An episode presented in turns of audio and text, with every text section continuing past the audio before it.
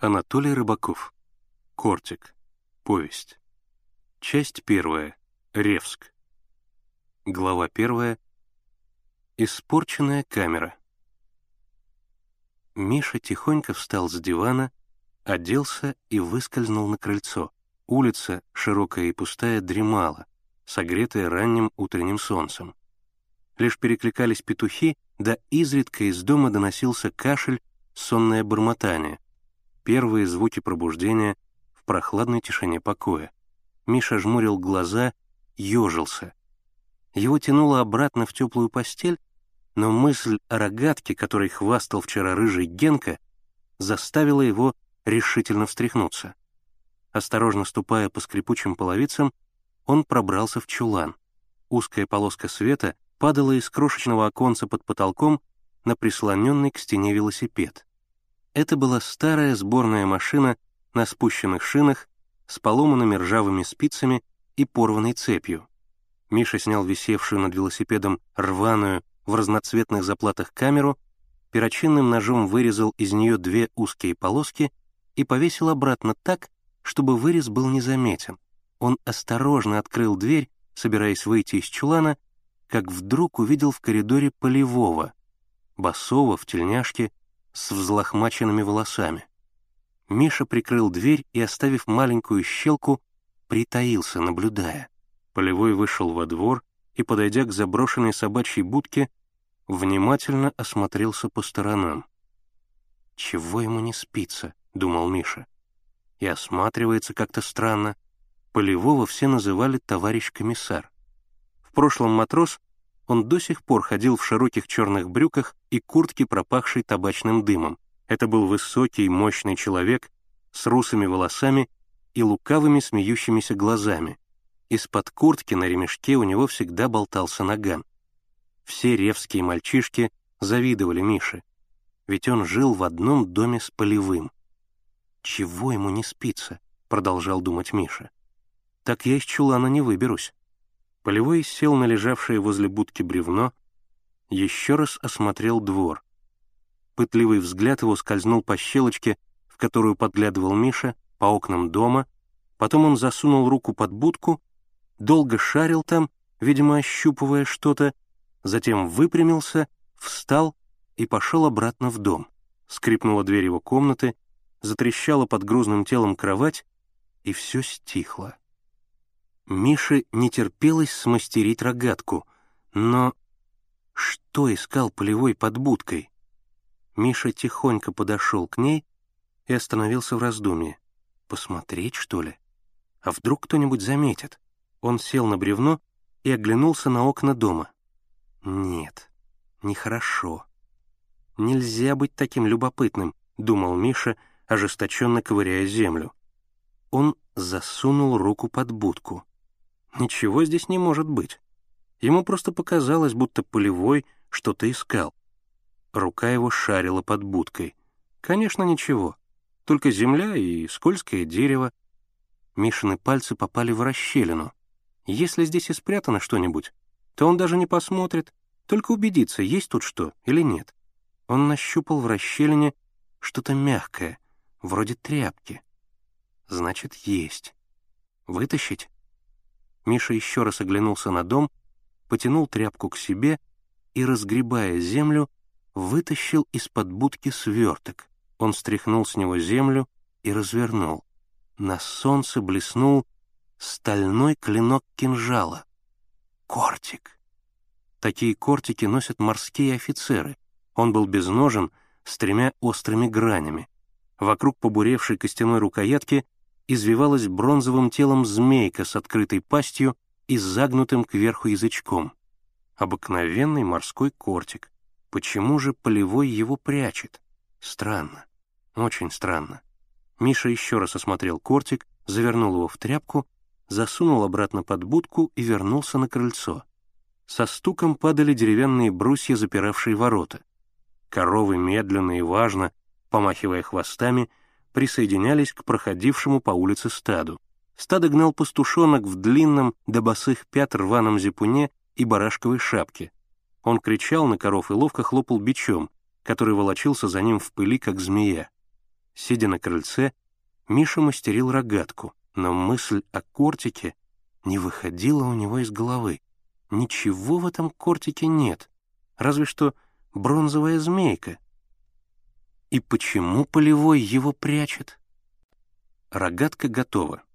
Это будет получше Генкиной. Миша вложил в нее камешек и стрельнул по прыгавшим на дороге воробьям. Мимо. Воробьи поднялись и уселись на заборе соседнего дома.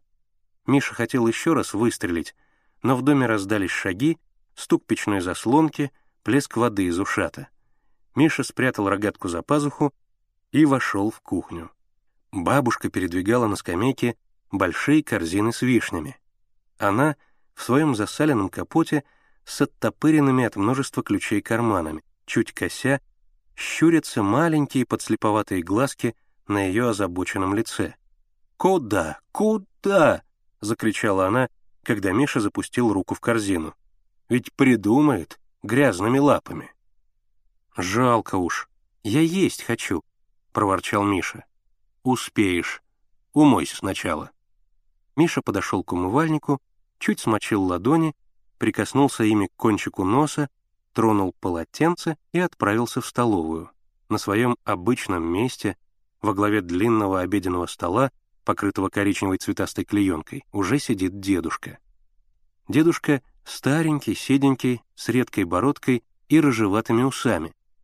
Большим пальцем он закладывает в нос табак и чихает в желтый носовой платок. Его живые, в лучах добрых смешливых морщинок глаза улыбаются, и от его сюртука исходит мягкий и приятный запах, только одному дедушке свойственный. На столе еще ничего нет. В ожидании завтрака Миша поставил свою тарелку посреди нарисованной на клеенке розы и начал обводить ее вилкой, чтобы замкнуть розу в круг. На клеенке появляется глубокая царапина. «Михаилу Григорьевичу почтение!» — раздался за Мишей веселый голос Полевого. Полевой вышел из своей комнаты с обвязанным вокруг пояса полотенцем. «Доброе утро, Сергей Иванович», — ответил Миша и лукаво посмотрел на Полевого. Небось, не догадывается, что Миша знает про кортик. Неся перед собой самовар, в столовую вошла бабушка. Миша прикрыл локтями царапину на клеенке. «Где Семен?» — спросил дед. «В чулан пошел», — ответила бабушка. «Ни свет ни заря велосипед вздумал чинить». Миша вздрогнул и, забыв про царапину, снял локти со стола. «Велосипед чинить? Вот так штука!» Все лето дядя Сеня не притрагивался к велосипеду, а сегодня, как назло, принялся за него. Сейчас он увидит камеру и начнется канитель. Скучный человек дядя Сеня. Бабушка та просто отругает. А дядя Сеня скривит губы и читает нотации. В это время он смотрит в сторону, снимает и надевает пенсне, теребит золоченые пуговицы на своей студенческой тужурке. А он вовсе не студент. Его давным-давно исключили из университета за беспорядки. Интересно, какой беспорядок мог наделать такой всегда аккуратный дядя Сеня? Лицо у него бледное, серьезное, с маленькими усиками под носом. За обедом он обычно читает книгу, скашивая глаза и наугад, не глядя, поднося к рту ложку. Миша опять вздрогнул. Из чулана донеслось громыхание велосипеда. И когда в дверях показался дядя Сеня с порезанной камерой в руках, Миша вскочил и, опрокинув стул, опрометью бросился вон из дома. Глава вторая огородные и Алексеевские. Он промчался по двору, перемахнул через забор и очутился на соседней огородной улице. До ближайшего переулка, ведущего на свою Алексеевскую улицу, не более ста шагов. Но ребята с огородной, заклятые враги Алексеевских, заметили Мишу и сбегались со всех сторон, вопя и улюлюкая, в восторге от предстоящей расправы с Алексеевским — да еще с москвичом. Миша быстро вскарабкался обратно на забор, уселся на нем верхом и закричал. «Что, взяли? Эх вы, пугалы огородные!» Это была самая обидная для огородных кличка. В Мишу полетел град камней.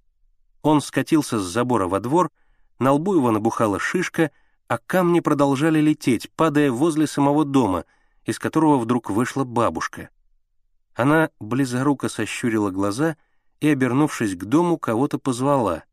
Наверное, дядю Сеню. Миша прижался к забору и крикнул. «Ребята, стой! Слушай, чего скажу!» «Чего?» — ответил кто-то за забором. «Чур не бросаться!» Миша влез на забор, с опаской поглядел на ребячьи руки и сказал, «Что вы все на одного? Давайте по-честному, один на один». «Давай», — закричал Петька-петух, здоровенный парень лет пятнадцати. Он сбросил с себя рваную коцовейку и воинственно засучил рукава рубашки. «Уговор», — предупредил Миша.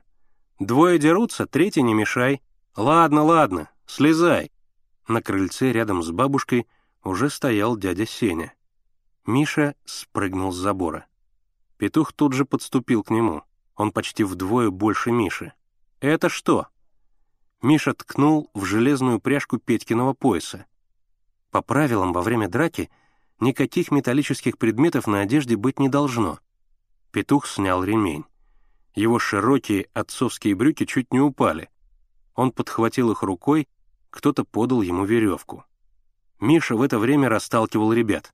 «Давай, побольше места!» И вдруг, отпихнув одного из мальчиков, бросился бежать. Мальчишки с гиком и свистом кинулись за ним. А сзади всех, чуть не плача от огорчения, бежал петух, придерживая рукой падающие штаны. Миша несся во всю прыть. Босые его пятки сверкали на солнце. Он слышал позади себя топот, сопение и крики преследователей. Вот поворот, короткий переулок. И он влетел на свою улицу. Ему на выручку сбежались Алексеевские, но огородные, не принимая драки, вернулись к себе. «Ты откуда?» — спросил рыжий Генка. Миша перевел дыхание, оглядел всех и небрежно произнес. «На огородный был. Дрался с петухом по-честному, а как стала моя брать, они все на одного». «Ты с петухом дрался?» — недоверчиво спросил Генка. «А то кто? Ты, что ли?» «Здоровый он парень. Во какой фонарь мне подвесил!» Миша потрогал шишку на лбу. Все с уважением посмотрели на этот синий знак его доблести. «Я ему тоже всыпал», — продолжал Миша. «Запомнит». И рогатку отобрал. Он вытащил из-за пазухи рогатку с длинными красными резинками. «Это получше твоей будет». Потом он спрятал рогатку, презрительно посмотрел на девочек, формочками лепивших из песка фигуры, и насмешливо спросил. «Ну а ты что делаешь? В пряталки играешь? В салочки? Раз, два, три, четыре, пять, вышел зайчик погулять?» «Вот еще!» Генка тряхнул рыжими вихрами — но почему-то покраснел и быстро проговорил. «Давай в ножички. На пять горячих со смазкой». «Ладно». Они уселись на деревянный тротуар и начали по очереди втыкать в землю перочинный ножик.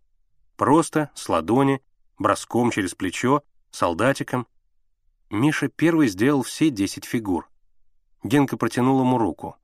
Миша состроил зверскую физиономию и поднял кверху два послюнявленных пальца — Генке эти секунды кажутся часами, но Миша не ударил. Он опустил руку, сказал «смазка просохла» и снова начал слюнявить пальцы. Это повторялось перед каждым ударом, пока Миша не влепил, наконец, Генке все пять горячих, и Генка, скрывая выступившие на глазах слезы, дул на посиневшую и ноющую руку. Солнце поднималось все выше и выше. Тени укорачивались и прижимались к полисадникам. Улица лежала полумертвая, едва дыша от неподвижного зноя. Жарко. Надо искупаться. Мальчики отправились на Десну.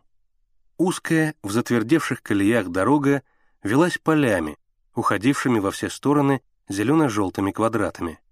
Эти квадраты спускались в ложбины, поднимались на пригорки, постепенно закруглялись, как бы двигаясь вдали по правильной кривой, неся на себе рощи, одинокие авины, ненужные плетни, задумчивые облака. Пшеница стояла высоко и неподвижно. Мальчики рвали колосья и жевали зерна, ожесточенно сплевывая пристающую к небу шелуху. Пшеница что-то шелестело, испуганные птицы вылетали из-под ребячих ног. Вот и река. Приятели разделись на песчаном берегу и бросились в воду, поднимая фонтаны брызг. Они плавали, ныряли, боролись, прыгали с шаткого деревянного моста, потом вылезли на берег и зарылись в горячий песок. «Скажи, Миша», — спросил Генка, — «а в Москве есть река?» «Есть. Москва — река. Я тебе уже тысячу раз говорил». «Так по городу и течет?» «Так и течет. Как же в ней купаются?» «Очень просто, в трусиках. Без трусов тебя к Москве-реке за версту не подпустят. Специально конная милиция смотрит». Генка недоверчиво ухмыльнулся. «Чего ты ухмыляешься?» — рассердился Миша. «Ты, кроме своего Ревска, не видал ничего, а ухмыляешься». Он помолчал, потом, глядя на приближающийся к реке табун лошадей, спросил. «Вот скажи, какая самая маленькая лошадь?» «Жеребенок», — не задумываясь, ответил Генка. «Вот и не знаешь. Самая маленькая лошадь — пони. Есть английские пони, а не с собаку, а японские пони вовсе с кошку. Врешь. Я вру? Если бы ты хоть раз был в цирке, то не спорил бы. Ведь не был? Скажи, не был? Ну вот, а споришь. Генка помолчал, потом сказал. Такая лошадь ни к чему. Ее ни в кавалерию, никуда. При чем тут кавалерия? Думаешь, только на лошадях воюют? Если хочешь знать, так один матрос трех кавалеристов уложит. «Я про матросов ничего не говорю», — сказал Генка. «А без кавалерии никак нельзя. Вот банда Никитского. Все на лошадях». «Подумаешь, банда Никитского». Миша презрительно скривил губы. «Скоро Полевой поймает этого Никитского». «Не так-то просто», — возразил Генка. «Его уже год все ловят, никак не поймают». «Поймают», — убежденно сказал Миша. «Тебе хорошо говорить». Генка поднял голову. «А он каждый день крушение устраивает. Отец уж боится на паровозе ездить». «Ничего, поймают». Миша зевнул, зарылся глубже в песок и задремал. Генка тоже дремлет. Им лень спорить. Жарко. Солнце обжигает степь, и как бы спасаясь от него, молчаливая степь лениво утягивается за горизонт. Глава третья. Дела и мечты. Генка ушел домой обедать, а Миша долго бродил по многолюдному и горластому украинскому базару. На вазах зеленели огурцы, краснели помидоры, громоздились решета с ягодами. Пронзительно визжали розовые поросята, хлопали белыми крыльями гуси.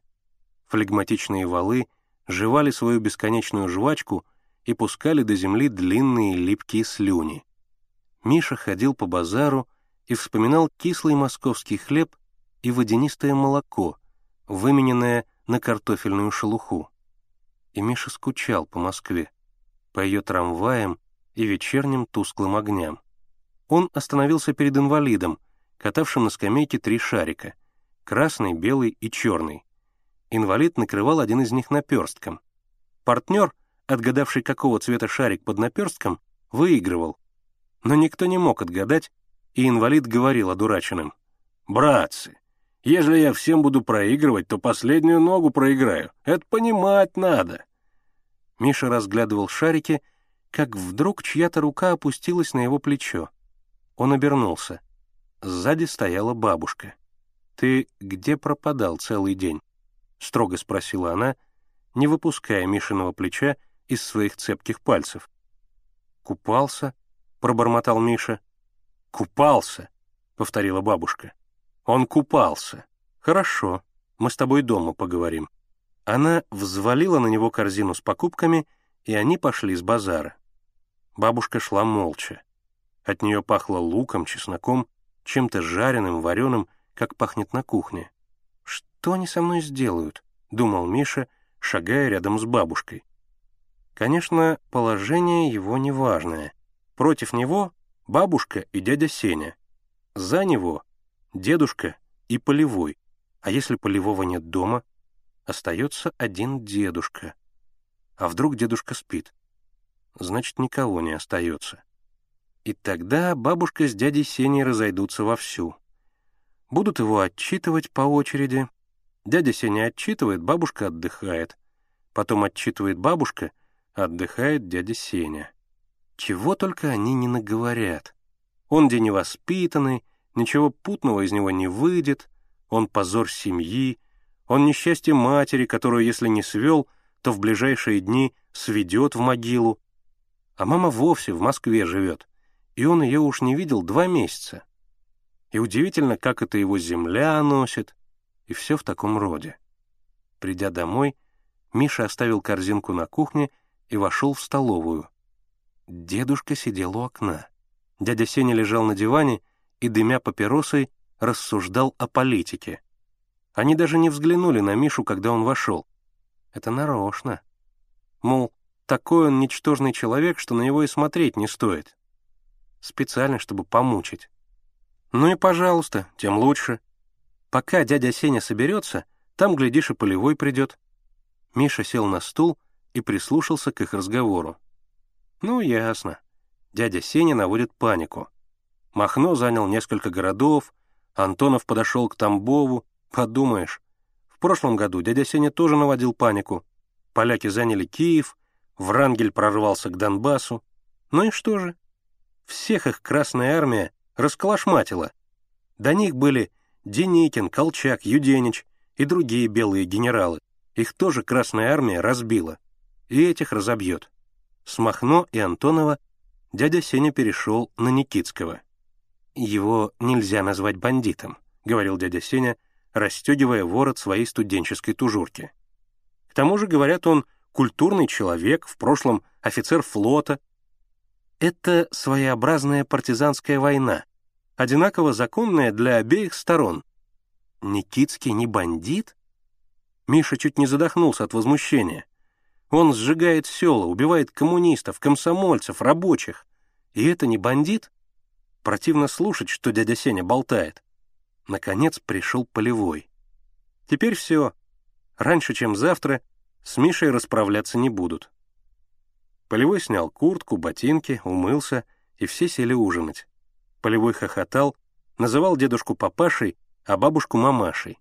Он лукаво подмигивал Мише, именуя его не иначе, как Михаилом Григорьевичем. Потом они вышли на улицу и уселись на ступеньках крыльца. Прохладный вечер опускался на землю. Обрывки девичьих песен доносились издалека, где-то на огородах неутомимо лаяли собаки. Дымя махоркой, Полевой рассказывал о дальних плаваниях и матросских бунтах, о крейсерах и подводных лодках, об Иване Поддубном и других знаменитых борцах в черных, красных и зеленых масках, силачах, поднимавших трех лошадей с повозками по десять человек в каждой, Миша молчал, пораженный. Черные ряды деревянных домиков робко мигали красноватыми огоньками и трусливо прижимались к молчаливой улице. И еще Полевой рассказывал о линкоре «Императрица Мария», на котором он плавал во время мировой войны. Это был огромный корабль, самый мощный броненосец Черноморского флота. Спущенный на воду в июне 15 -го года, он в октябре 16 взорвался на Севастопольском рейде, в полумиле от берега. «Темная история», — говорил Полевой. «Не на мине взорвался, и не от торпеды, а сам по себе. Первым грохнул пороховой погреб первой башни, а там тысячи три пудов пороха было. Ну и пошло. Через час корабль уже был под водой. Из всей команды меньше половины спаслось, да и те погоревшие и искалеченные. «Кто же его взорвал?» — спрашивал Миша. Полевой говорил, пожимая широкими плечами. Разбирались в этом деле много, да все без толку. А тут революция. С царских адмиралов спросить нужно.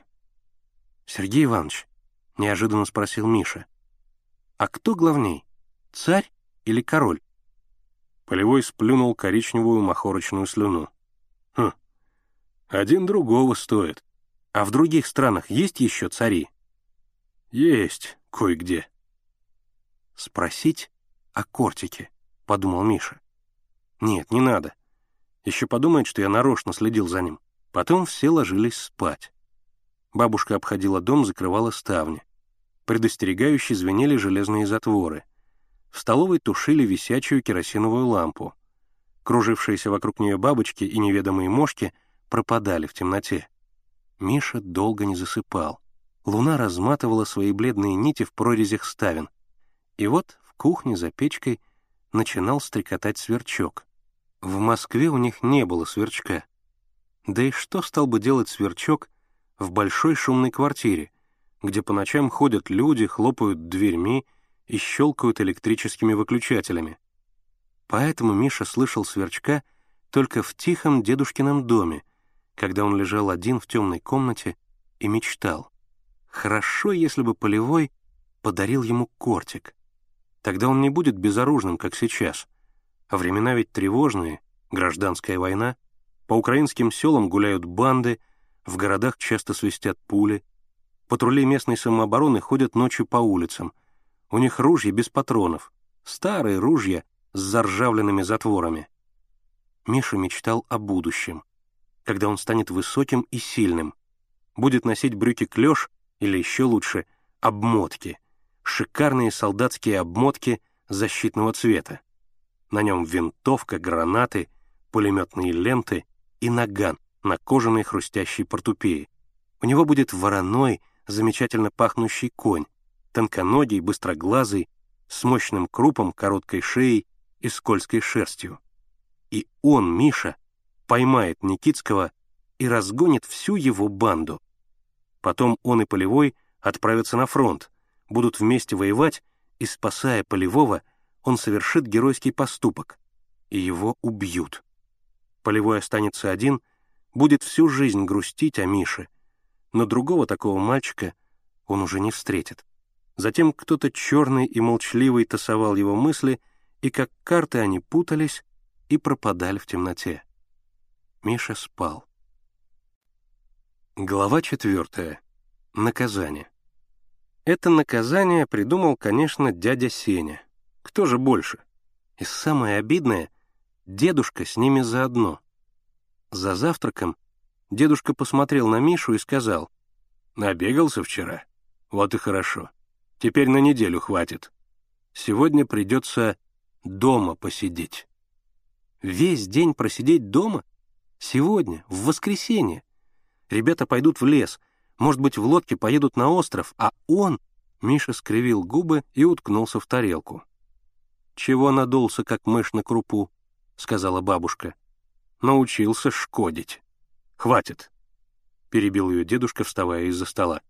«Он свое получил, и хватит!» Миша уныло слонялся по комнатам. Какой право скучный дом. Стены столовой расписаны масляной краской. Потускневшие и местами треснувшие, эти картины изображали пузатое голубое море под огромной белой чайкой. Ветвистых оленей меж прямых, как палки сосен, одноногих цапель, бородатых охотников в болотных сапогах, с ружьями, патронташами, перьями на шляпах и умными собаками, обнюхивавшими землю. Над диваном портреты дедушки и бабушки в молодости. У дедушки густые усы, его бритый подбородок упирается в накрахмаленный воротничок с отогнутыми углами. Бабушка в закрытом черном платье с медальоном на длинной цепочке.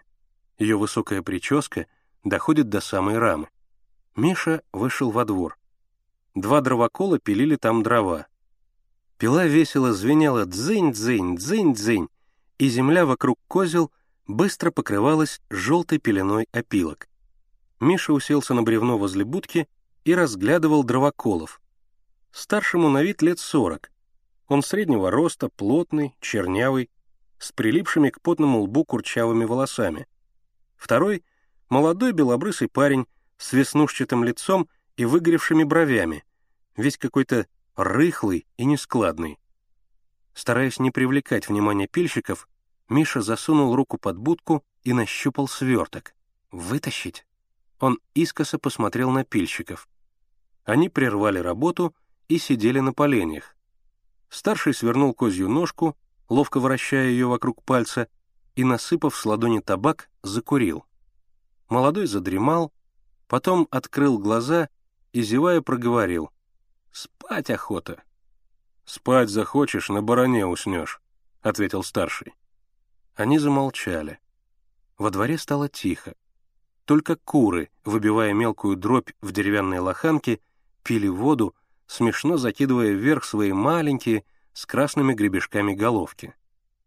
Дровоколы поднялись и начали колоть дрова. Миша незаметно вытащил сверток, развернул его. Рассматривая клинок, он увидел на одной его грани едва заметное изображение волка. Миша повернул клинок. На второй грани был изображен скорпион, и на третьей — лилия. Волк, скорпион и лилия. Что это значит? Около Миши вдруг упало полено. Он испуганно прижал кортик к груди и прикрыл его рукой. «Отойди, малыш, а то зашибет», — сказал Чернявый. «Малышей здесь нет», — ответил Миша. «Ишь ты, шустрый!» — рассмеялся Чернявый. «Ты кто, комиссаров сынок?» «Какого комиссара?» «Полевого», — сказал Чернявый и почему-то оглянулся на дом. «Нет. Он живет у нас?» «Дома он?» Чернявый опустил топор и внимательно посмотрел на Мишу. «Нет. Он к обеду приходит. Он вам нужен?» «Да нет. Мы так». Дровоколы кончили работу. Бабушка вынесла им на тарелке хлеб, сало и водку. Они выпили. Белобрысый молча, а Чернявый со словами «Ну, Господи, благослови». Он потом долго морщился, нюхал хлеб и в заключение крякнул «Эх, хороша!» и почему-то подмигнул Мише. Они не спеша закусывали, отрезая сало аккуратными ломтиками, обгрызая и высасывая шкурку. Потом выпили по ковшу воды и ушли. Но бабушка не уходила. Она установила на треножнике большой медный таз с длинной деревянной ручкой, наложила под ним щепок и огородила от ветра кирпичами. Сейчас она будет варить варенье и уже не уйдет со двора. Как быть с кортиком? Миша встал и, пряча кортик в рукаве, пошел к дому. Когда он проходил мимо бабушки, она проворчала. «Не шуми, дедушка спит». «Я тихо», — ответил Миша. Он вошел в зал и спрятал кортик под валиком своего дивана.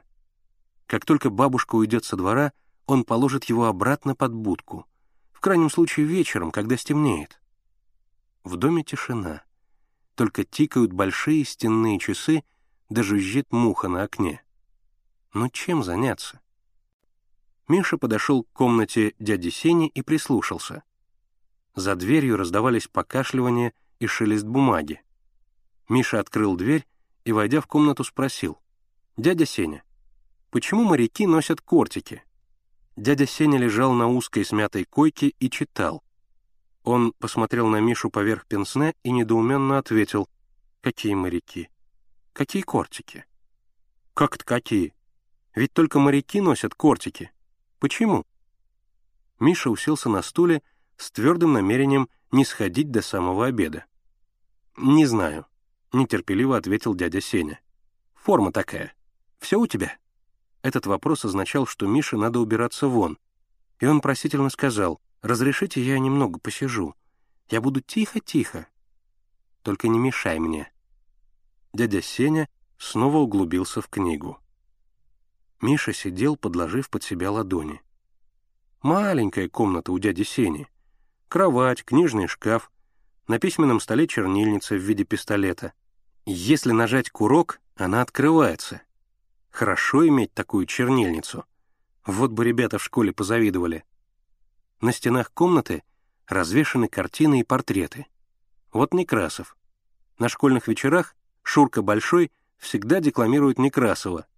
Выйдет на сцену и говорит «Кому на Руси жить хорошо?» Сочинение Некрасова. Как будто без него не знают, что это сочинил Некрасов. Ох, и задавала же этот Шурка. Рядом с портретом Некрасова картины не ждали. Каторжник неожиданно приходит домой. Все ошеломлены. Девочка, его дочь, удивленно повернула голову. Она, наверное, забыла своего отца. Вот его, Мишин отец, уже не вернется. Он погиб на царской каторге, и Миша его не помнит. Сколько книг у дяди Сени. В шкафу, на шкафу, под кроватью, на столе.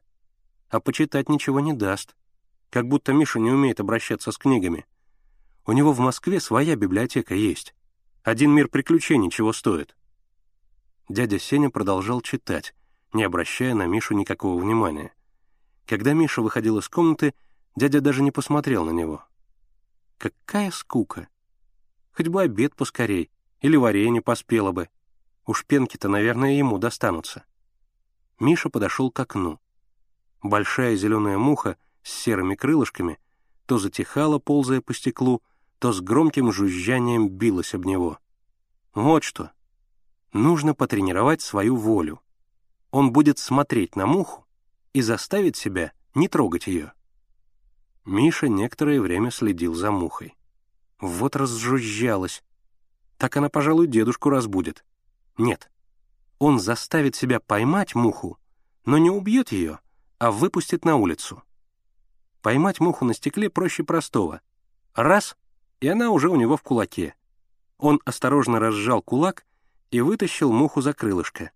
Она билась, пытаясь вырваться. «Нет, не уйдешь». Миша открыл окно и задумался. Жалко выпускать муху. Только зря ловил ее. И вообще, мухи распространяют заразу. Он размышлял о том, заставить ли себя выпустить муху или, наоборот, заставить себя убить ее — как вдруг почувствовал на себе чей-то взгляд. Он поднял голову. Против окна стоял Генка и ухмылялся. «Здорово, Миша!» «Здравствуй», — насторожно ответил Миша. «Много ты мух сегодня наловил?» «Сколько надо, столько и наловил». «Почему на улицу не идешь?» «Не хочу». «Врешь. Не пускают». «Много ты знаешь. Захочу и выйду». «Ну захоти, захоти». А я не хочу захотеть. Не хочешь, Генка рассмеялся. Скажи, не можешь. Не могу? Не можешь. Ах так? Миша влез на подоконник, соскочил на улицу и очутился рядом с Генкой. Что, съел? Но Генка не успел ничего ответить. В окне появилась бабушка и крикнула. «Миша, домой, сейчас же!» «Бежим!» — прошептал Миша. Они помчались по улице, юркнули в проходной двор, забрались в Генкин сад и спрятались в шалаше. Глава пятая. Шалаш. Генкин шалаш устроен из досок, веток и листьев, меж трех деревьев на высоте полутора-двух саженей. Он незаметен снизу, но из него виден весь Ревск, вокзал, Десна и дорога, ведущая на деревню Носовку. В нем прохладно, пахнет сосной, и листва чуть дрожит, под уходящими лучами июльского солнца.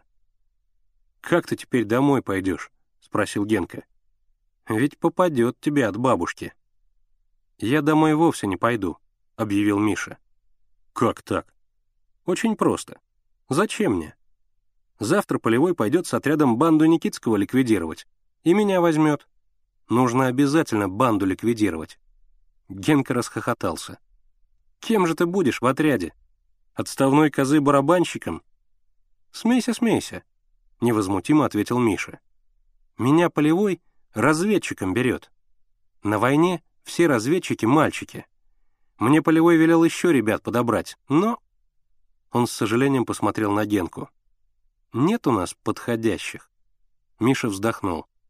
«Придется уж, видно, одному». Генка просительно заглянул ему в глаза.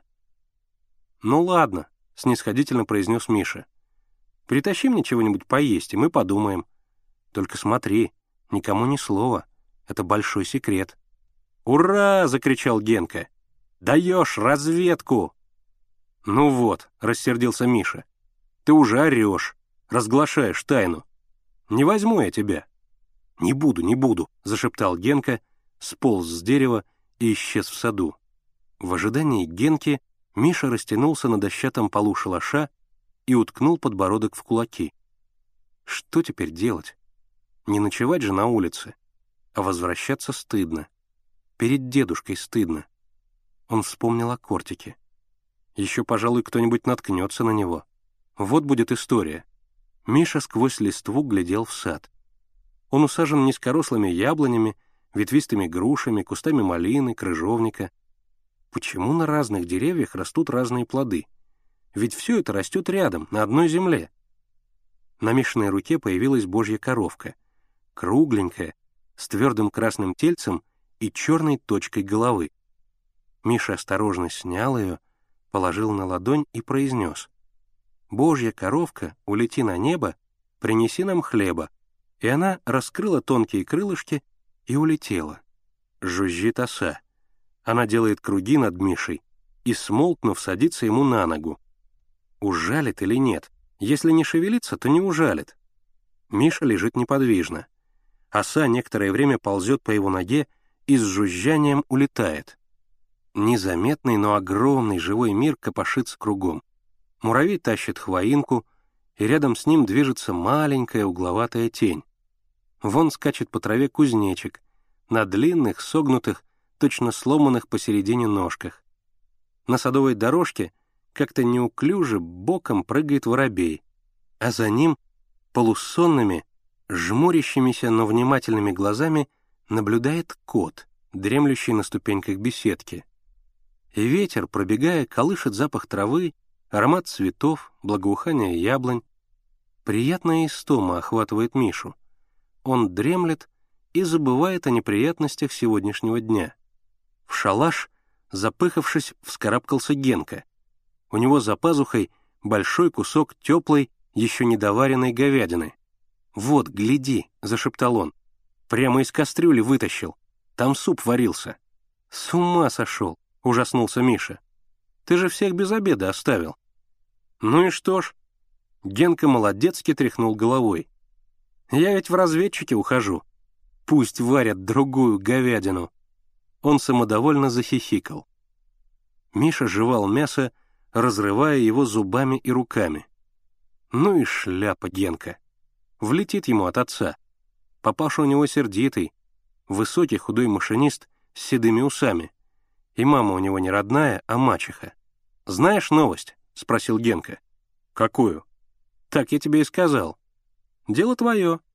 Только какой же из тебя разведчик? Там ты тоже будешь все от меня скрывать?» Угроза, скрытая в Мишиных словах, подействовала на Генку. Теперь после похищения мяса из кастрюли у него одна дорога — в разведчике. Значит, надо подчиняться. И Генка сказал, «Сейчас у нас был один мужик из Носовки. Так он говорит, что банда Никитского совсем близко». «Ну и что же?» — яростно разжевывая мясо, спросил Миша. «Как что? Они могут напасть на Ревск». Миша расхохотался. «И ты поверил? Эх ты! А еще разведчик. А что? Смутился Генка. Никитский теперь возле Чернигова. На нас он никак не может напасть, потому что у нас гарнизон. Понятно? Гарнизон. Что такое гарнизон?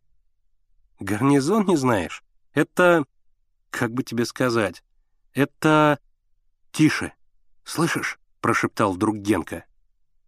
Миша перестал жевать и прислушался. Где-то за домами раздались выстрелы и потонули в синем куполе неба. Завыл на станции гудок. Торопясь и захлебываясь, затараторил пулемет.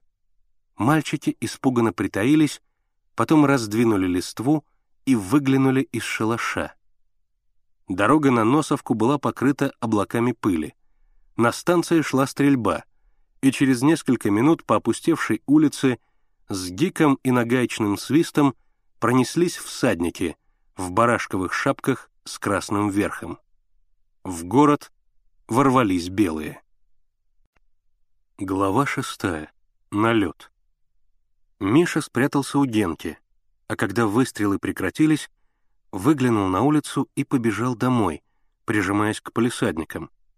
На крыльце он увидел дедушку, растерянного, бледного. Возле дома храпели взмыленные лошади под казацкими седлами. Миша вбежал в дом и замер в дверях. В столовой шла отчаянная борьба между полевым и бандитами. Человек шесть повисло на нем. Полевой яростно отбивался, но они повалили его, и живой клубок тел катался по полу, опрокидывая мебель, волоча за собой скатерти, половики, сорванные занавески. И еще один белогвардеец, видимо, главный, стоял у окна. Он был неподвижен, только взгляд его неотрывно следил за полевым. Миша забился в кучу висевшего на вешалке платья. Сердце его колотилось. Сейчас произойдет то, что виделось Мише в захлестывавших его мечтах. Полевой встанет, двинет плечами и один разбросает всех. Но Полевой не вставал. Все слабее становились его бешеные усилия сбросить с себя бандитов. Наконец его подняли и, продолжая выкручивать назад руки, подвели к стоявшему у окна белогвардейцу. Полевой тяжело дышал. Кровь запеклась в его русых волосах. Он стоял босиком, в тельняшке. Его, видно, захватили спящим. Бандиты были вооружены короткими винтовками, наганами, шашками. Их кованые сапоги гремели по полу. Белогвардеец не сводил с полевого немигающего взгляда. Черный чуб свисал у него из-под заломленной папахи на серые колючие глаза и пунцово-красный шрам на правой щеке. В комнате стало тихо, только слышалось тяжелое дыхание людей и равнодушное тиканье часов. «Кортик», — произнес вдруг белогвардеец резким глухим голосом. «Кортик», — повторил он, и глаза его, уставившиеся на Полевого, округлились. Полевой молчал. Он тяжело дышал и медленно поводил плечами. Белогвардеец шагнул к нему, поднял нагайку и наотмашь ударил Полевого по лицу.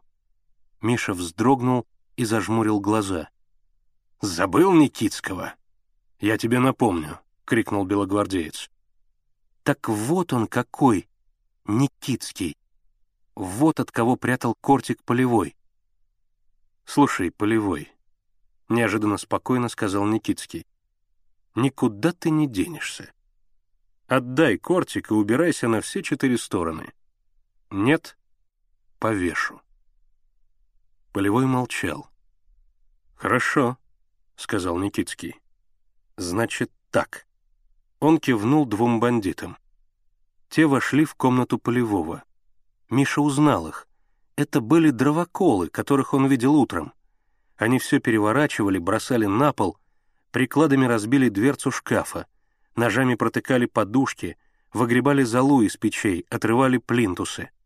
Сейчас они войдут в Мишину комнату. Преодолев оцепенение, Миша выбрался из своего убежища и проскользнул в зал. Уже наступил вечер. В темноте на потертом плюше дивана, под валиком, Миша нащупал холодную сталь кортика. Он вытащил его и спрятал в рукав. Конец рукава вместе с рукояткой кортика он зажал в кулаке.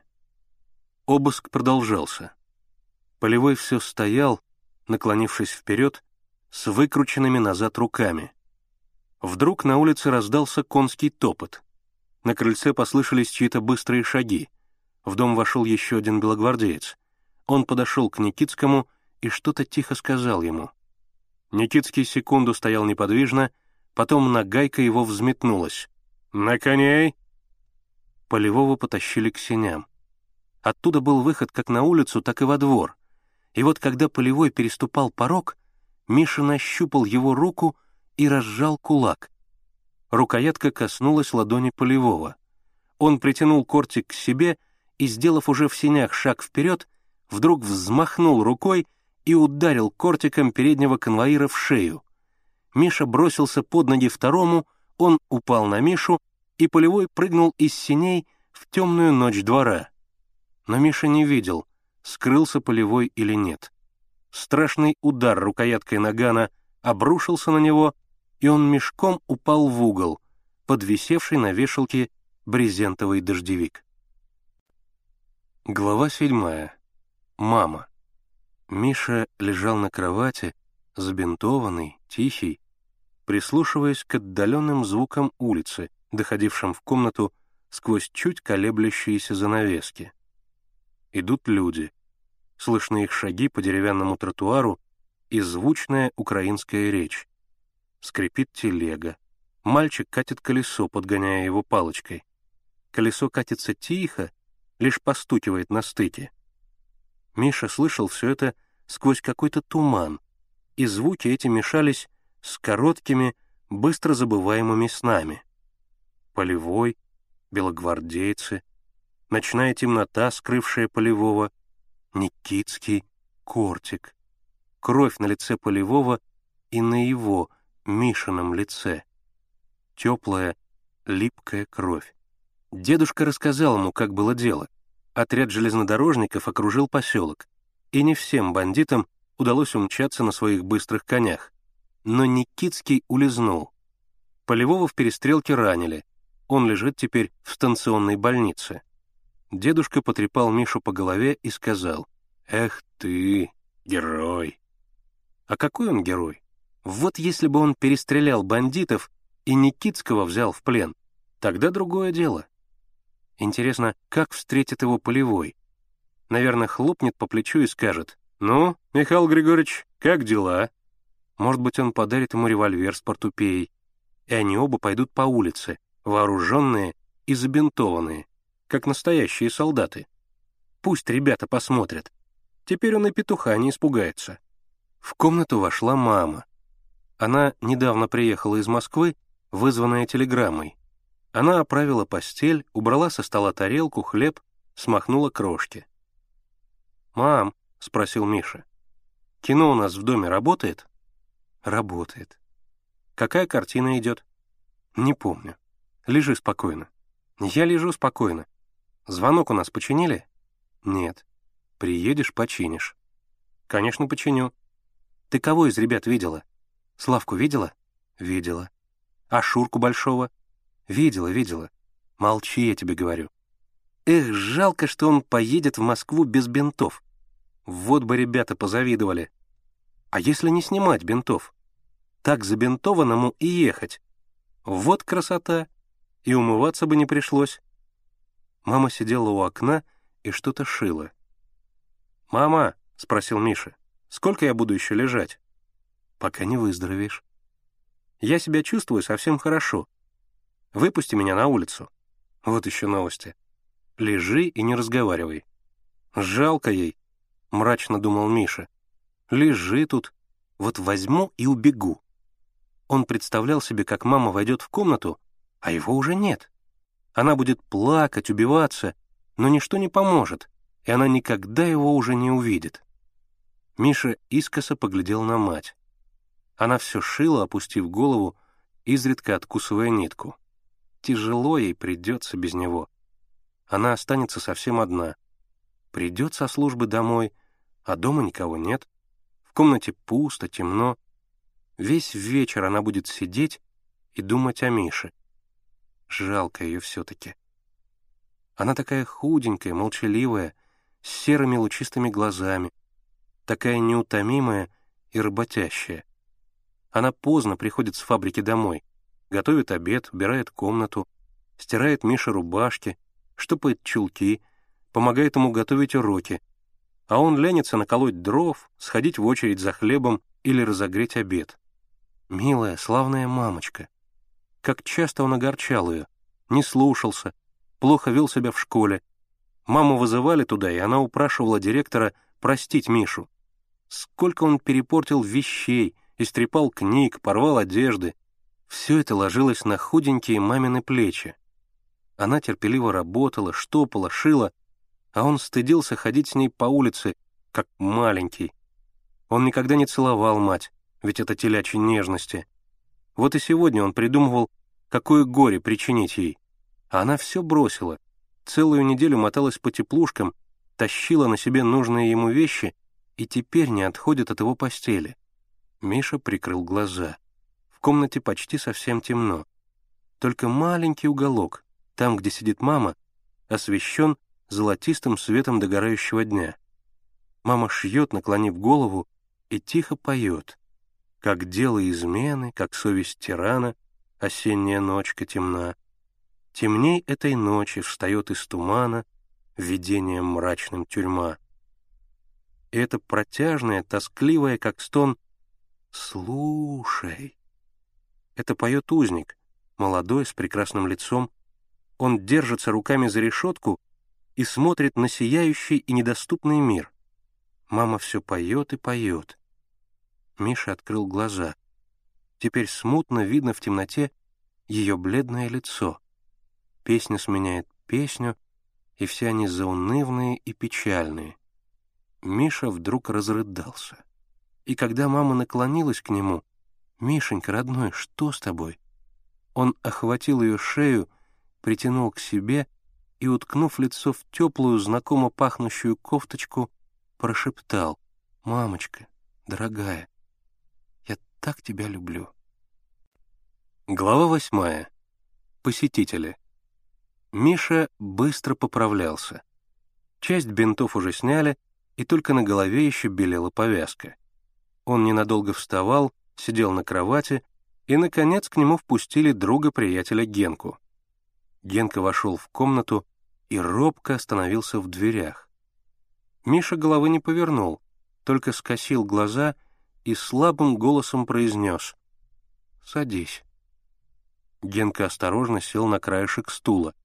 Открыв рот, выпучив глаза и тщательно пытаясь спрятать под стул свои довольно-таки грязные ноги, он уставился на Мишу.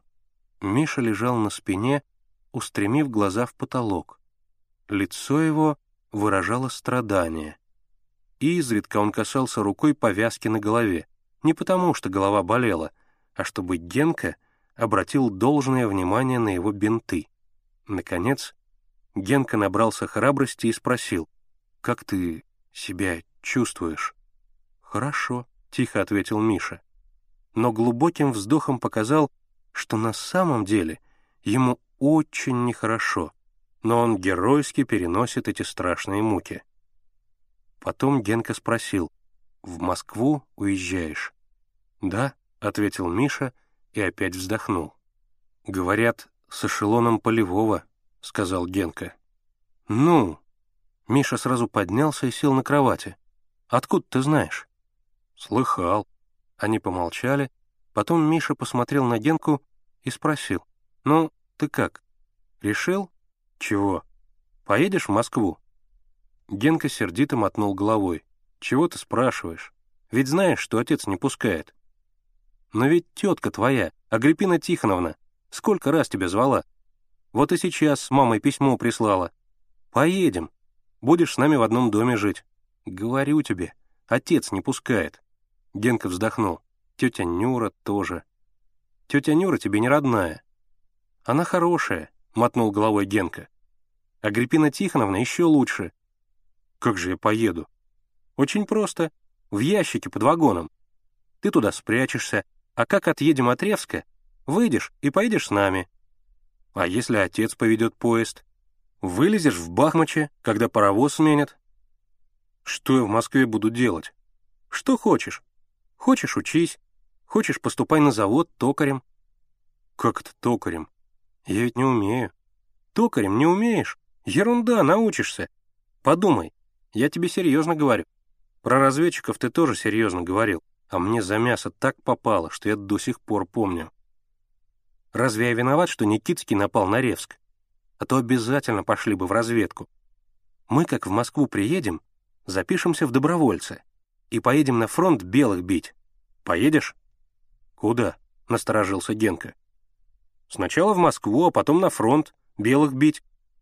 Если белых бить, то, пожалуй, можно, — уклончиво ответил Генка. Генка ушел, Миша лежал один и думал о полевом. Почему он не приходит? Что особенного в этом кортике? Для чего-то на рукоятке бронзовая змейка, на клинке значки «Волк», «Скорпион» и «Лилия». Что это все значит? Его размышления прервал дядя Сеня. Он вошел в комнату, снял пенсне, глазки у него без пенсне маленькие, красные, как бы испуганные. Потом он водрузил пенсне на нос и спросил, «Э, «Как ты себя чувствуешь, Михаил?» «Хорошо», я уже вставать могу». «Нет-нет, ты, пожалуйста, лежи», — забеспокоился дядя Сеня, когда Миша попытался подняться. «Пожалуйста, лежи». Он неловко постоял, затем прошелся по комнате, снова остановился. «Михаил, я хочу с тобой поговорить», — сказал он. «Неужели о камере?» — подумал Миша. «Я надеюсь, что ты, как достаточно взрослый человек, э, так сказать, способен меня понять и сделать из моих слов э, полезные выводы. Ну, началось. Так вот, — продолжал дядя Сеня, э, последний случай, имевший для тебя столь э, печальные последствия, я рассматриваю не как шалость, а как э, преждевременное вступление в политическую борьбу. Чего-чего? Миша удивленно уставился на дядю Сеню. «Не понимаешь. Разъясню. На твоих глазах происходит акт политической борьбы, а ты, человек э, молодой, еще не оформившийся, принял участие в этом акте. И напрасно. «Как это так?» — изумился Миша. «Бандиты будут убивать Полевого, а я должен молчать? Так, по-вашему?» э, «Как благородный человек ты должен, конечно, защищать всякого пострадавшего. Но это в том случае, если, допустим, Полевой идет, и на него напали грабители. Тогда другое дело. Но ведь в данном случае этого нет. Происходит борьба между красными и белыми, и ты еще слишком мал, чтобы вмешиваться в политику. Твое дело — сторона. «Как это сторона?» — заволновался Миша. «Я ж за красных». «Я не агитирую ни за красных, ни за белых, но считаю своим долгом предостеречь тебя от участия в политике. Значит, по-вашему, пусть царствуют буржуи?» Миша лег на спину и натянул одеяло до самого подбородка. «Нет. Как хотите, дядя Сеня, я не согласен». «Твоего согласия никто не спрашивает», — рассердился дядя Сеня. «Ты слушаешь, что говорят старшие?» «Вот я и слушаю. Полевой ведь старший. Мой папа тоже был старший. И Ленин старший. Они все против буржуев. И я тоже против. С тобой невозможно разговаривать. — сказал дядя Сеня и вышел из комнаты. Глава 9. Линкор «Императрица Мария». В Ревске становилось все тревожней, и мама торопилась с отъездом. Миша уже вставал, но на улицу его не пускали, только разрешили сидеть у окна и смотреть на играющих ребят. Все относились к нему с уважением. Даже с огородной улицы пришел Петька-петух. Он подарил Мише тросточку с вырезанными на ней спиралями, ромбами, квадратами, и на прощание сказал, «Ты, пожалуйста, Миша, ходи по нашей улице сколько угодно. Ты не бойся, мы тебя не тронем». А Полевой все не приходил. Как хорошо было раньше сидеть с ним на крыльце и слушать удивительные истории про моря, океаны, бескрайний движущийся мир. Может быть, ему самому сходить в больницу? попросить доктора, и его пропустят. Но Мише не пришлось идти в больницу. Полевой пришел сам. Еще издали с улицы донесся его веселый голос. Мишино сердце замерло. Полевой вошел, одетый в военную форму и сапоги. Он принес с собой солнечную свежесть улицы, ароматы голубого лета, лукавую бесшабашность бывалого солдата. Он сел на стул рядом с Мишиной кроватью. Стул под ним жалобно заскрипел, качнулся, но стоял на месте. И они оба, Полевой и Миша, смотрели друг на друга и улыбались. Потом Полевой хлопнул рукой по одеялу, весело сощурил глаза и сказал «Здорово, Михаил Григорьевич!» «Как они, пироги-то? Хороши?» Миша только счастливо улыбался. «Скоро встанешь?» — спросил Полевой. «Завтра уже на улицу». Вот и хорошо. Полевой помолчал, потом рассмеялся. Ловко ты второго-то сбил. Здорово, молодец. В долгу я перед тобою. Вот приду с фронта, буду рассчитываться. С фронта? Мишин голос задрожал. Дядя Сережа, только вы на меня не сердитесь. Возьмите меня с собой. Я вас очень прошу, пожалуйста, возьмите. Ну что ж. Полевой насупил брови, как бы обдумывая Мишину просьбу, «Можно. Поедете с моим эшелоном до Бахмача, а с Бахмача я вас в Москву отправлю. Понял?» Он рассмеялся. «Ну вот, до Бахмача», — разочарованно протянул Миша. «Только дразнитесь». «Ты не обижайся». Полевой похлопал по одеялу. «Не обижайся. Навоюешься еще, успеешь. Скажи лучше, как к тебе кортик попал?» Миша покраснел. «Не бойся», — засмеялся Полевой. «Рассказывай». «Я случайно его увидел, честное слово», — смущенно забормотал Миша. «Совершенно случайно. Вынул посмотреть, а тут бабушка. Я его спрятал в диван, а обратно положить не успел. Ведь я не нарочно. Никому про кортик не рассказывал? Никому, вот ей-богу. Верю, верю, успокоил его Полевой. Миша осмелел. Дядя Сережа, скажите, почему Никитский ищет этот кортик? Полевой не отвечал. Он сидел как-то странно сутулясь и глядя на пол. Потом, точно очнувшись, глубоко вздохнул и спросил. «Помнишь, я тебе про линкор императрицы Мария рассказывал?» «Помню». «Так вот, Никитский служил там же, на линкоре, мичманом. Негодяй был, конечно, первой статьи, но это к делу не относится. Перед тем, как тому взрыву произойти, минуты так за три, Никитский застрелил одного офицера. Я один это видел, больше никто. Офицер этот только к нам прибыл, я и фамилии его не знаю. Я как раз находился возле его каюты. Зачем находился, про это долго рассказывать. У меня с Никитским свои счеты были. Стою, значит, возле каюты, слышу, спорят. Никитский того офицера Владимиром называет. Вдруг бац, выстрел. Я в каюту. Офицер на полу лежит, а Никитский кортик этот самый из чемодана вытаскивает. Увидел меня, выстрелил, мимо. Он за кортик, сцепились мы. Вдруг трах, взрыв, за ним другой, и пошло. Очнулся я на палубе. Кругом дымище, грохот, все рушится. А в руках держу кортик. Ножны, значит, у Никитского остались. И сам он пропал. Полевой помолчал, потом продолжал. Провалялся я в госпитале, а тут революция, гражданская война. Смотрю, объявился Никитский главарем банды. Ну, вот и встретились мы. Услышал, видно, по Ревску мою фамилию и пронюхал, что это я. И налетел, старые счеты свести.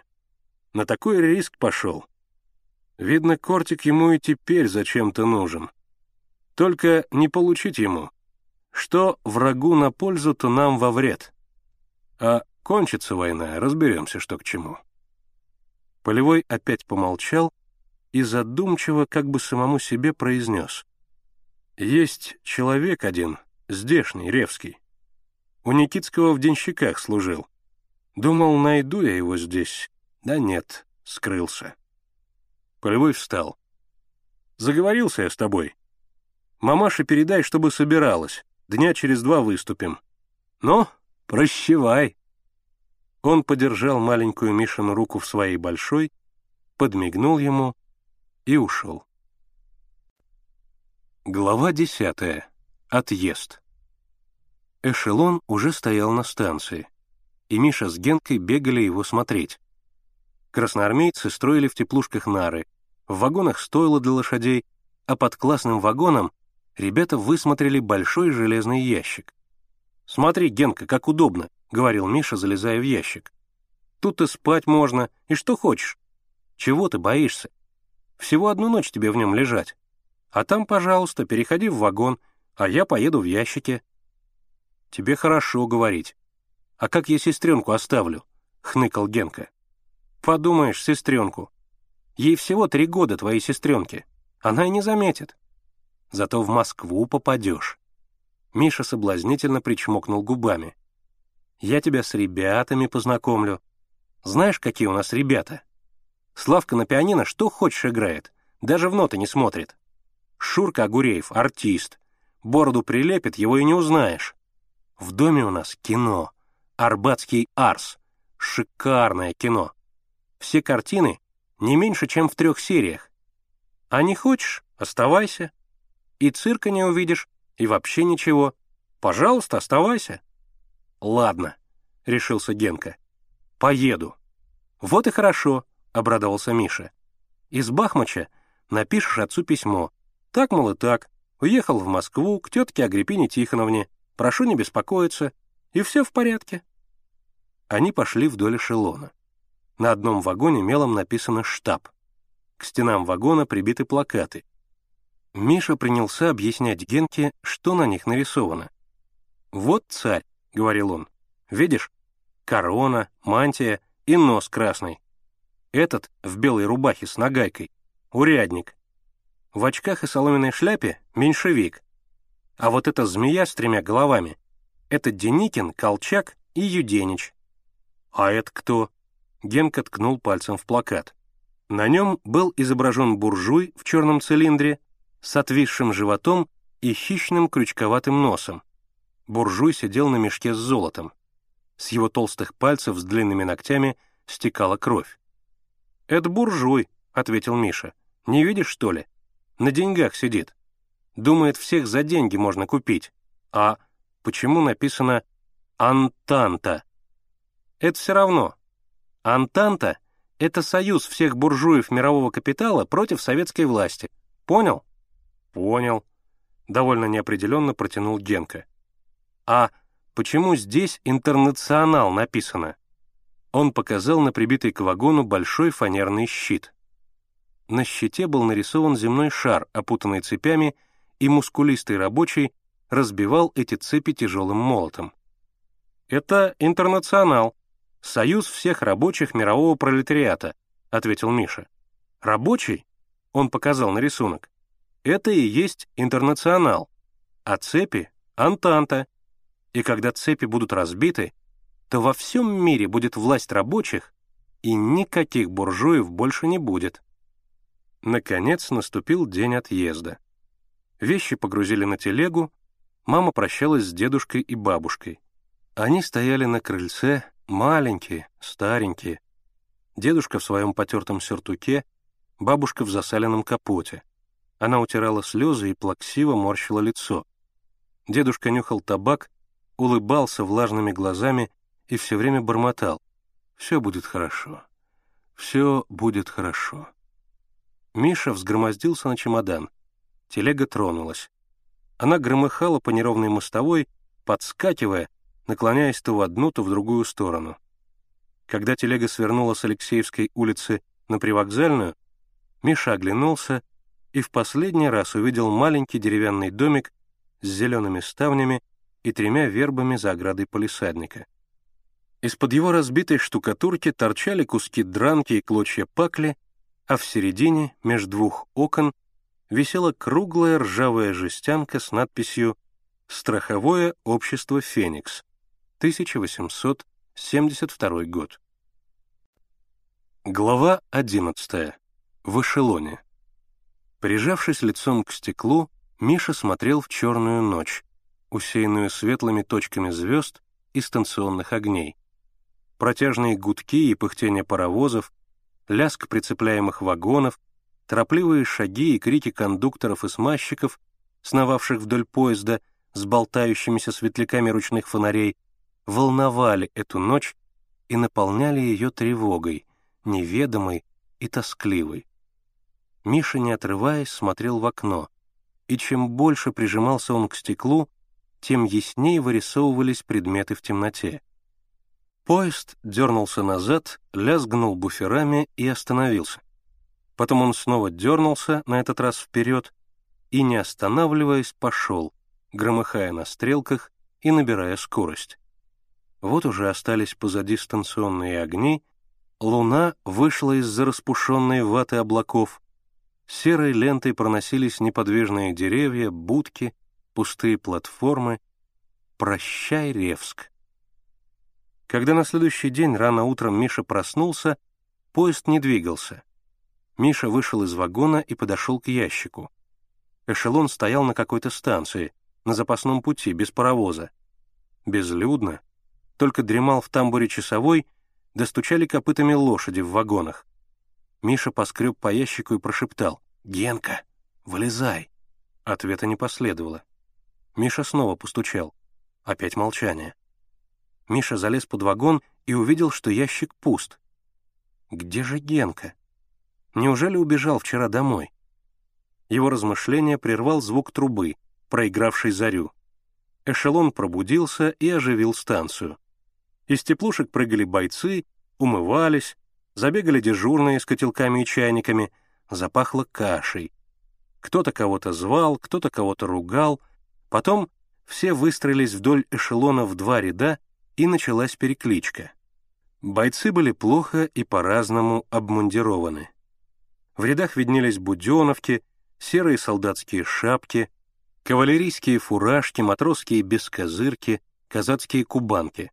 На ногах у одних были сапоги, у других ботинки, валенки, калоши, а кто и вовсе стоял босиком. Здесь были солдаты, матросы, рабочие, крестьяне, старые и молодые, пожилые и совсем мальчики. Миша заглянул в штабной вагон и увидел Генку. Он стоял в вагоне и утирал рукавом слезы. Перед ним за столом сидел молоденький парнишка в заплатанной гимнастерке, перехваченной вдоль и поперек ремнями, в широченных галифе с красным кантом и кожаными леями. Носик у парнишки маленький, а уши большие, во рту трубка. Он меланхолически сплевывает через стол мимо Генки, который вздрагивает при каждом плевке, как будто в него летит пуля. «Так», — строго говорит парнишка, — «значит, как твоя фамилия?» «Петров», — всхлипывает Генка. «Ага, Петров. А не врешь?» «Не. Смотри у меня». «Ей-богу, правда», — хнычет Генка. Опять пауза, посасывание трубки, плевки, и допрос продолжается. Причем вопросы и ответы повторяются бесчисленное множество раз. Генку арестовали. Миша отпрянул от вагона и побежал искать Полевого. Он нашел его возле площадок с орудиями, которые Полевой осматривал вместе с другими командирами. «Сергей Иванович», — обратился к нему Миша, — «там Генку арестовали. Отпустите его, пожалуйста. Он с нами в Москву едет». «Кто арестовал твоего Генку?» — удивился Полевой. «Там, в штабе. Начальник в синих галифе. Молоденький такой». Полевой и остальные военные переглянулись и расхохотались. «Ай да Степа!» — крикнул один из них. «Ладно», — сказал Полевой. «Пойдем до штаба попросим того начальника. Может, и отпустит». Все влезли в штабной вагон. Парнишка вскочил со скамейки, спрятал трубку в карман, приложил руку к сломанному козырьку и, вытянувшись перед полевым, боском произнес. «Дозвольте доложить, товарищ командир. Так что задержан подозрительный преступник. Он указал на хныкающего Генку. Согласно моему следствию, признал себя виновным, что фамилию имеет Петров, имя Геннадий, сбежал от родителей в Москву до тетки. Отец машинист. Оружие при нем обнаружено. Три гильзы от патронов. Пойман на месте преступления, в ящике под вагоном, в спящем виде. Он опустил руку и стоял по-прежнему вытянувшись, маленький, чуть повыше Генки, не обращая никакого внимания на хохот присутствующих. Сдерживая смех, Полевой строго посмотрел на Генку. «Зачем под вагон залез?» Генка еще пуще заплакал. «Дяденька, честное слово, я в Москву, к тетке, пусть он скажет». Генка показал на Мишу. «Сейчас разберемся», — сказал Полевой. «Ты, Степа», — обратился он к парнишке, — «беги до старшины, пусть сюда идет». «Есть сбегать до старшины, пусть сюда идет», Молодцевато ответил Степа, отдал честь, повернулся кругом и выскочил из вагона. «А вы?» — обернулся полевой к мальчикам. «Марш отсюда!» Генка вылез из вагона. Миша задержался и шепотом спросил у полевого. «А кто этот парнишка?» «О, брат!» — засмеялся полевой. «Это большой человек. Степан Иванович Резников, главный курьер штаба». Глава 12. Будка обходчика. Вторую неделю стоял эшелон на станции Нисковка. «Бахмач не принимает, не хватает паровозов», — объяснял Генка. Он, как сын машиниста, считал себя знатоком железнодорожных дел. Генка ехал теперь в эшелоне на легальном положении. Отец разыскал его, отодрал за уши и хотел увезти обратно в Ревск, но Полевой и Мишина мама вступились за Генку. Полевой увел отца Генки к себе в вагон. О чем они там говорили, неизвестно. Но, выйдя оттуда, отец хмуро посмотрел на Генку и объявил, что сегодня он его не заберет, а вернется в Ревск, и... как решит мать. На другой день он опять приехал из Ревска, привез Генкины вещи и письмо тете Агриппине Тихоновне. Он долго разговаривал с Генкой, читал ему наставления и уехал, взяв с Мишиной мамой обещание — передать Генку тете с рук на руки. а эшелон все стоял на станции Несковка. Красноармейцы разводили между путями костры, варили в котелках похлебку. По вечерам в черной зале тлели угольки, в вагонах растягивалась гармошка, дребезжала балалайка, распевались частушки. Взрослые сидели на разбросанных шпалах, на рельсах или просто на земле. Они разговаривали о политике, о железнодорожных порядках, о Боге, но больше всего о продовольствии. Продовольствия не хватало. И вот однажды Миша и Генка отправились в лес за грибами. Лес был далеко, в верстах в пяти. Мальчики вышли рано утром, рассчитывая к вечеру вернуться, но получилось иначе. Идти пришлось не пять верст, а больше. Дорогу им объяснили неправильно. Они проплутали целый день, и когда, наконец, насобирали грибов и двинулись обратно, уже смеркалось. Пошел дождь, и тучи совсем затемнили небо. Почему так неравномерно расположены шпалы под рельсами? Думал Миша, шагая рядом с Генкой по железнодорожному полотну. Никак нельзя ровно идти. Один шаг получается большой, другой маленький. По простой дороге и то лучше. Дорога шла по насыпи, бескрайними полями. Изредка далеко-далеко сквозь пелену дождя виднелась деревенька, и как будто слышалось мучание коров, лай собак, скрипение журавля на колодце, те отдаленные звуки, что слышатся в шуме дождя, когда далеко в вечернем тумане путник видит поселение. Уже в темноте они добрались до будки обходчика. Отсюда до Несковки три версты. «Давай зайдем», — предложил Генка. «Незачем, только время терять. Чего мокнуть под дождем? Переночуем, а завтра пойдем». «Нет, мама будет беспокоиться, и эшелон могут отправить». «Фью», — свистнул Генка. «Его еще через неделю не отправят. Потом ведь мы идем со стороны Бахмача, так что увидим. Зайдем, хоть воды выпьем». Они постучали. В ограде залился бешеным лаем пес. Потом за дверью раздался женский голос. «Чего надоть?» «Тетенька!» — тоненьким голоском пропищал Генка. «Водиться и спить!» Пес за оградой заметался на цепи и залился пуще прежнего. Стукнул засов, дверь открылась. Через тесные сени мальчики вошли в низкую просторную избу. Кто-то завозился на печи, и мужской старческий кашляющий голос спросил. «Матрена, кого впустила?» «Сынков», — ответила женщина, почесывая бок и зевая. «Водицы просят. По грибы чай ходили?» — спросила она у ребят. «Ага. Идете куда?» «В Нисковку». «Далече», — протянула женщина. «Куда же вы на ночь-то глядя?» «Да вот, тетенька», — ухватился за это замечание Генка. «Я и ту говорю. Может, пустите нас переночевать?» «Чего ж не пустить? Места не жалко. Куда ж вы ночью под дождем пойдете? Ишь, как сыплет», — говорила женщина, стаскивая с печи и постилая на полу тулуп. «Да и лихие люди, но не шатаются, а то и под поезд попадете. Вот, ложитесь. До света вздремнете, а там и дойти недолго». Она набросила крючок, задула лучину и, кряхтя, полезла на печь. Ребята улеглись на тулуп и быстро уснули. Глава 13. Бандиты. И приснилась Мише какая-то неразбериха. Жеребенок вороной с коротким развивающимся хвостом. Он резвится, вскидывая задние ноги. Он мчится по полю у подножия отвесной скалы. Все смеются. Полевой, дедушка, Славка, Никитский. Смеются над ним, над Мишей. А жеребенок то остановится, нагнет голову, капризно машет ею, то брыкнет ногами и опять мчится по полю. Вдруг это не жеребенок, а конь, огромный вороной конь. Он с разбегу кидается на скалу, на совершенно отвесную скалу, и взбирается по ней. Он взбирается по ней, как громадная черная муха, а Никитский стучит по дереву рукояткой нагайки. «Держи коня! Держи коня!»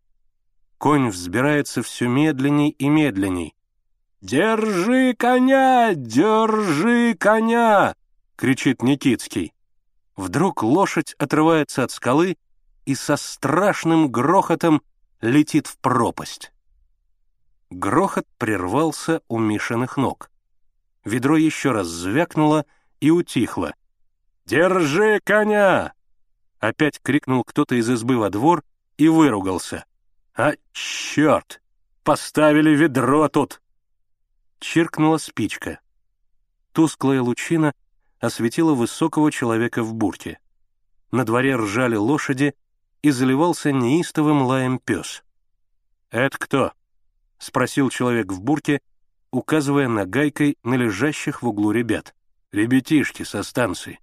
По грибы ходили», — хмуро ответил хозяин. Он стоял в исподнем с лучиной в руках. Всклокоченная его борода тенью плясала по стене. «Да они спят, чего вы беспокоитесь?» «Поговори!» — прикрикнул на него человек в бурке. Он подошел к ребятам и нагнулся, вглядываясь в них. И в ту секунду, когда, притворяясь спящим, Миша прикрыл глаза, над ним мелькнул колючий взгляд из-под черного чуба и папаха. Никитский. Никитский подошел к обходчику. «Прошел паровоз на Нисковку?» «Прошел», — угрюмо произнес старик. «Ты что же, старый черт, финтить?» Никитский схватил его за рубашку на груди, скрутил его в кулаке, притянул к себе, и голова старика откинулась назад. «Греха!» — прохрипел старик. «Греха на душу не приму». «Не примешь?» Никитский, не выпуская обходчика, ударил его по лицу рукояткой на гайке. «Не примешь? Через час должен поезд пройти. А ты в монахи записался?» Он еще раз ударил его. Старик упал. Никитский выбежал во двор. Некоторое время там слышались голоса, конский топот, и все стихло. Только пес продолжал лаять и рваться на цепи. Через час должен пройти поезд с Нисковки. Паровоз туда уже вышел. Может быть, их эшелон. И вдруг страшная догадка мелькнула в Мишином мозгу. Бандиты хотят напасть на эшелон. Миша вскочил. Что же делать? Как предупредить? За час они не добегут до Несковки. На полу стонал обходчик. Возле него, охая и причитая, хлопотала старуха. Миша растолкал Генку. «Вставай, слышишь, Генка, вставай!» «Чего, чего тебе?» — бормотал с просонья Генка. Миша тащил его. Генка брыкался, пытался снова улечься на тулуп. «Вставай!» — шептал Миша. «Вставай!» Он тряс Генку. «Вставай! Здесь Никитский! Они хотят на эшелон напасть!» Ребята тихонько выбрались из сторожки. Дождь прекратился. Земля отдавала влагой. С крыши равномерно падали капли. Полная луна освещала края редеющих облаков, полотно железной дороги, блестящие рельсы. Пес во дворе не лаял и не гремел цепью, а выл, жутко и тоскливо. Мальчики в ужасе бросились бежать. Они бежали по тропинке, идущей вдоль насыпи, и остановились, увидев на путях темные фигуры людей. Послышался ляск железа. Бандиты разбирали путь. Это было самое высокое место насыпи перед маленьким мостиком, перекинутым через глубокий овраг. К оврагу спускалась рощица. Мальчики услышали в ней ржание лошадей, шорох, хруст ветвей, приглушенные голоса. Тихонько спустились они с насыпи, обогнули рощу и снова помчались во весь дух. Холодный рассвет все ясней и ясней очерчивал контуры предметов, раздвигал дали. Вот видны уже станционные огни. Мальчики бежали изо всех сил, не чувствуя острых камней, не слыша шума ветра, вдруг донесся отдаленный протяжный гудок паровоза. Они на секунду остановились и снова понеслись вперед. Они ничего не видели, кроме изогнутых железных поручней паровоза, окутанных клубами белого пара. Поручни эти все увеличивались и увеличивались, стали совсем громадными и заслонили собой паровоз. Миша хотел ухватиться за них, как вдруг чья-то сильная рука остановила его. Перед мальчиками стоял Полевой. «Ну?» — строго спросил Полевой. «Где шатались?» «Сергей Иванович, Миша тяжело дышал. «Там Никитский». «Где?» — быстро спросил Полевой. «Там, в будке обходчика. Они во враге сейчас...» Во враге?» — переспросил Полевой. «Да». «Вот как». Полевой на секунду задумался, а мы их тут ждали. «Ну ладно, разведчики, а теперь марш в вагон. И смотрите, больше из вагона не вылезать, а то под замок посажу». Глава 14. Прощание. Бой продолжался недолго. Бандиты удрали, оставив убитых. Одинокие лошади метались по полю. Красноармейцы ловили лошадей, расседлывали и по мосткам загоняли в вагоны. Бойцы быстро восстановили путь, и поезд двинулся дальше. В Бахмаче классный вагон отцепили от эшелона для дальнейшей отправки в Москву. Эшелон же сегодня должен был уйти на фронт. Перед отходом эшелона Полевой позвал Мишу. Они уселись в тени Пакгауза. Миша на земле, Полевой на пустом ящике. Они сидели молча. Каждый думал о своем, а может быть, они думали об одном и том же. Потом Полевой поднял голову, улыбнулся Мише и сказал, «Ну, Михаил Григорьевич, что скажешь на прощание?» Миша ничего не отвечал, только прятал глаза. «Да», — сказал Полевой. «Пришла нам пора расставаться, Мишка. Не знаю, свидимся или нет. Так вот, смотри». Он вынул кортик и держал его на левой ладони. Кортик был все такой же, с побуревшей рукояткой и бронзовой змейкой. Продолжая держать кортик в левой руке, Полевой правый повернул рукоятку в ту сторону, куда смотрела голова змеи. Рукоятка вращалась по спирали змеиного тела и вывернулась совсем. Полевой отсоединил от рукоятки змейку и вытянул стержень. Он представлял собой свернутую трубкой тончайшую металлическую пластинку, испещренную непонятными знаками, точками, черточками, кружками. «Знаешь, что это такое?» — спросил Полевой. «Шифр?» — неуверенно проговорил Миша и вопросительно посмотрел на Полевого. «Правильно», — подтвердил Полевой. «Шифр. Только ключ от этого шифра в ножнах, а ножны у Никитского. Понял теперь, почему ему кортик нужен?» Миша утвердительно кивнул головой. Полевой вставил на место пластинку, завинтил рукоятку и сказал. «Человека из-за этого кортика убили значит и тайна в нем какая-то есть. Имел я думку ту тайну открыть, да время не то. Он вздохнул. И таскать его за собой больше нельзя. Никто судьбы своей не знает, тем более война. Так вот, бери. Он протянул Мише кортик. «Бери», — повторил Полевой. «Вернусь с фронта, займусь этим кортиком. А не вернусь...» Он поднял голову лукаво подмигнул Мише. «Не вернусь, значит, вот память обо мне останется». Миша взял кортик. «Что ж ты молчишь?» — спросил Полевой. «Может быть, боишься?» «Нет», — ответил Миша. «Чего мне бояться?» «Главное, — сказал Полевой, — не болтай зря. Особенно, — он посмотрел на Мишу, — одного человека берегись». «Никитского?» Никитский на тебя и не подумает. Да и где ты его увидишь? Есть еще один человек. Не нашел я его здесь, но он тоже, Ревский. Может, какой случай вас и столкнет, так что его и остерегайся. Кто же это? Полевой снова посмотрел на Мишу. Вот этого человека остерегайся и виду не подавай. Фамилия его Филин. «Филин?» — задумчиво повторил Миша. «У нас во дворе тоже Филин живет». «Как его имя отчество?» «Не знаю. Я его сына знаю, Борьку. Его ребята Жилой зовут». Полевой засмеялся. «Жила? А он из Ревска, этот самый Филин?» «Не знаю». Полевой задумался. «Ну да ведь Филин их много. В Ревске их почти половина города а этот вряд ли в Москве. Должен он поглубже запрятаться. А все же остерегайся. Это ведь народ такой. Понял, тихо ответил Миша. Не робей, Михаил Григорьевич. Полевой хлопнул его по плечу.